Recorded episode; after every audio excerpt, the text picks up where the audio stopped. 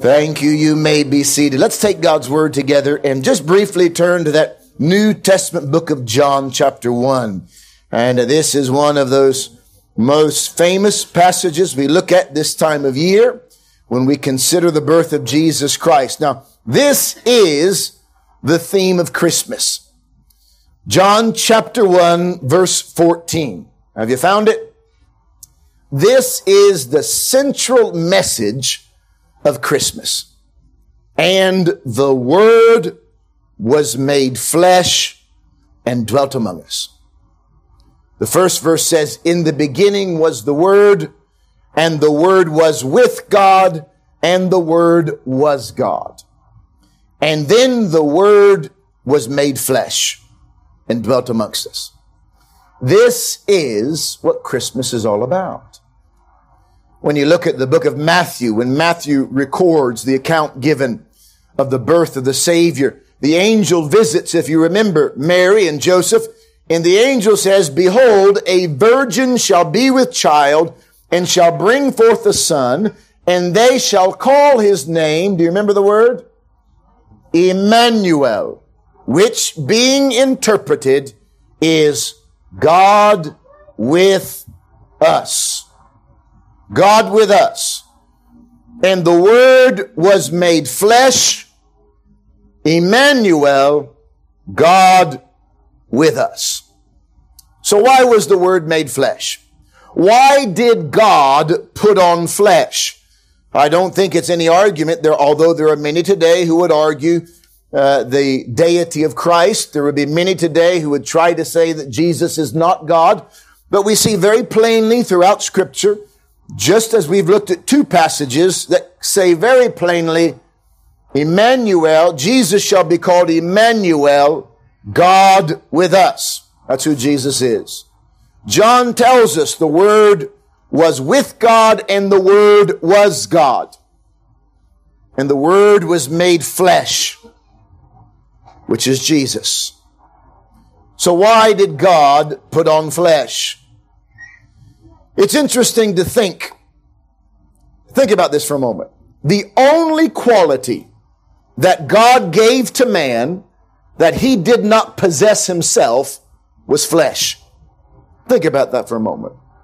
The only quality when God made man from the dust of the earth the only quality that God gave to man that he did not possess himself was flesh. Quite an interesting thought. So we ask, why was God made flesh? I believe God was made flesh for a couple of reasons. One, so that God might express himself to his creation. Think with me for a second. When the sculptor Wren expressed himself, he did it in granite. Turner expressed himself through oils. Michelangelo in marble. Shakespeare with ink. But God, when he chose to express himself to mankind, chose flesh as the supreme vehicle for the revelation of his love. When God wanted to show you who he was, he did it by taking a body. 1 Timothy chapter 3 and verse number 16, the apostle Paul writes and says, without controversy or controversy, great is the mystery of godliness. Listen to it. God was manifest in the flesh. Let me read it again. God was manifest or revealed in the flesh, justified in the spirit, seen of angels, preached unto the Gentiles, believed on in the world, received up into glory. God manifest in the flesh. God wrote his own divine autobiography with flesh and blood. Think about that. I've been told that the Swiss scientist Francis Huber when he was just a little boy, stood with his mother at an ant hill, and ants were running around frantically, obviously aggravated and annoyed by his presence. And he said to his mother, they're afraid of me. The little ants are afraid of me. And his mother put his arm around him and said, yes, but you would never hurt them. You are so fond of ants. He said, yes, but how can I let them know that I love them? How can I let ants know that I'm so fond of them? And he thought for a second and he said, the only way is if I became an ant myself. In the mind of a little child, thinking the only way to get a message across to those ants being so far removed from them was if he would become one of them. What an example of exactly what God chose to do to get a message to you and I by becoming a man, becoming a flesh and blood like us. How could an almighty God let you and I know that he not just is fond of us, but that he loves us? How could a great God let the world know that he actually cares and does indeed love us except by becoming a man himself?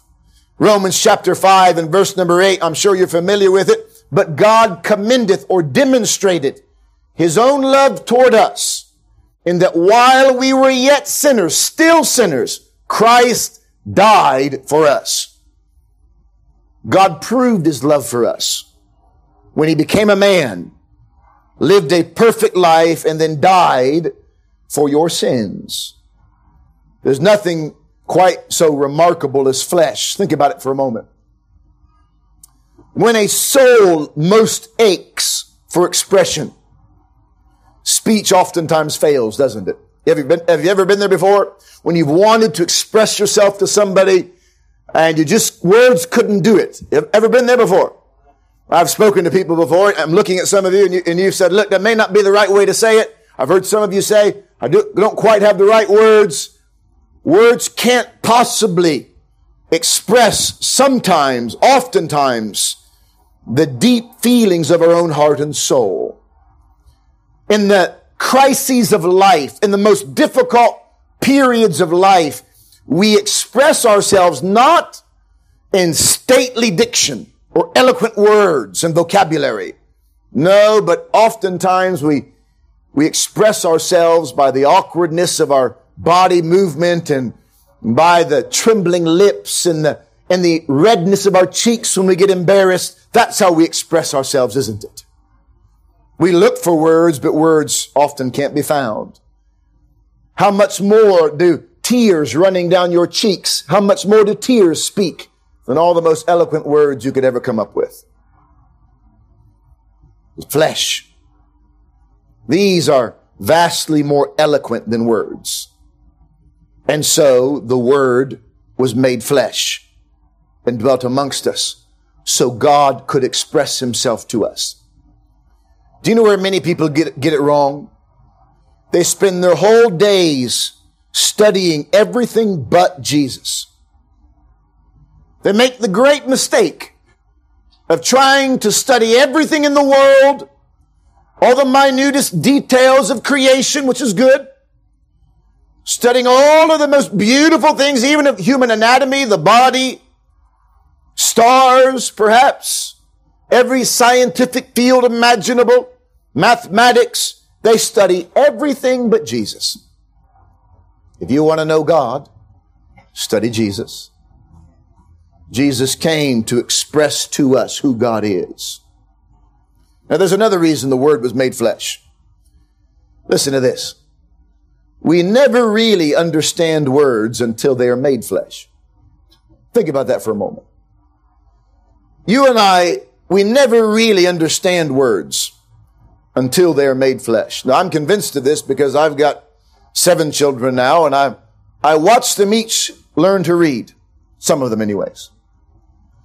Before a child is able to read, you can give them volumes and volumes of books and they might as well be in hieroglyphics. Until a child learns how to read, all the books and words in the world mean absolutely nothing because words mean nothing to us until they are made flesh. What do you mean? Well, when Juliana sits down with, when she sat down with Micah and then Hadley and then Titus and now Eliana, when she sits down and puts her arms around them and begins to explain the letters and points to pictures, to make an association between a picture and a letter, and then words somehow begin to make sense because words are made flesh. They're experienced. They're more than just scribbles on a page. Then children begin to understand. A few years down the road, Micah loves to read and, and he's at a stage in his life now that he loves adventure. But he cannot possibly understand why every good adventure has a love story in it. Doesn't make any sense to him. He reads adventure after adventure and there's love story after love story. But give it a few years and that word will be made flesh. And when he meets a young lady that he falls in love with, all of those words that he could not once understand will be very quickly understood. Because we don't really understand things until they're made flesh. We don't really understand words until it is made flesh. And that is precisely why the word was made flesh because we don't understand God nor could we ever understand God unless the Word was made flesh. A perfect expression of who God is.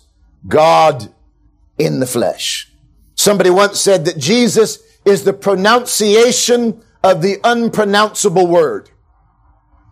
Jesus is the pronunciation of the unpronounceable word. You look at a word and you look at this word, by the way, before I was born again by the Spirit of God. I read this and it made no sense to me at all. Just words. But when the Word was made flesh in my own heart and mind, when I saw God for who He was and is through Jesus Christ, the Word became alive in my own heart and mind. And today I now understand what, what it means in Hebrews when it says the Word of God is quick or it's alive and powerful and sharper than any two-edged sword because the word has been made flesh in my own heart and mind. Unto me a son has been born. Unto me a child has been given in the person of Jesus Christ. It's interesting. You can look at creation and God reveals himself in a measure through creation, doesn't he? You can see his handiwork, especially on this side of salvation we can look and see God revealing himself. But can I tell you this? A million universes would not tell me what Jesus has told me. God has revealed himself through prophets and poets of the Old Testament. And we read the story of judges and kings and prophets and amazing men. But no one ever, no, not a million prophets, not a million poets could ever show me what Jesus Christ has shown me. That's why the Word was made flesh.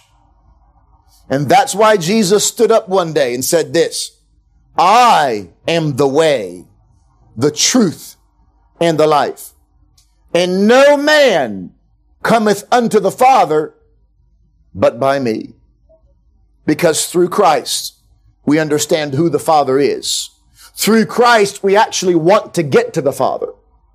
By seeing Jesus and understanding the beauty of His character and who He is, we understand our need of God and we understand that God actually loves us. And He proved it by sending His Son. That's why the Word was made flesh. And today you might be here and you're not, maybe you're still a little confused about who God is, and the reason I argue, the reason you are still confused about who God is, is because you don't know Jesus. The only way to know God is through Jesus Christ. And maybe you think God is, you've got this awful picture of an angry God who hates humanity and cannot wait to judge us and punish us. You don't know God. But if you catch a glimpse of His Son, the Lord Jesus, the Word who was made flesh, You'll understand God and you will love Him more and more as you understand He loves you infinitely. The Word was made flesh and dwelt amongst us. Would you bow your head with me in prayer, please? Let's pray.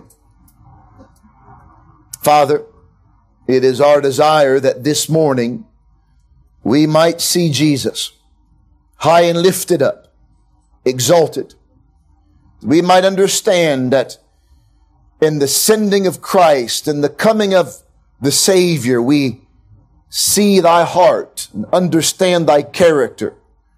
We catch a glimpse of thy personality. We begin to understand this book in the light of Christ Jesus through the lens of Jesus Christ our Lord. Our prayer today is for those who do not know the Savior, those who still stand at a distance, at arm's length away. Help them to realize that there is no hope of salvation outside of Jesus Christ. There is no hope of knowing Thee as great God and Father apart from coming through Jesus Christ.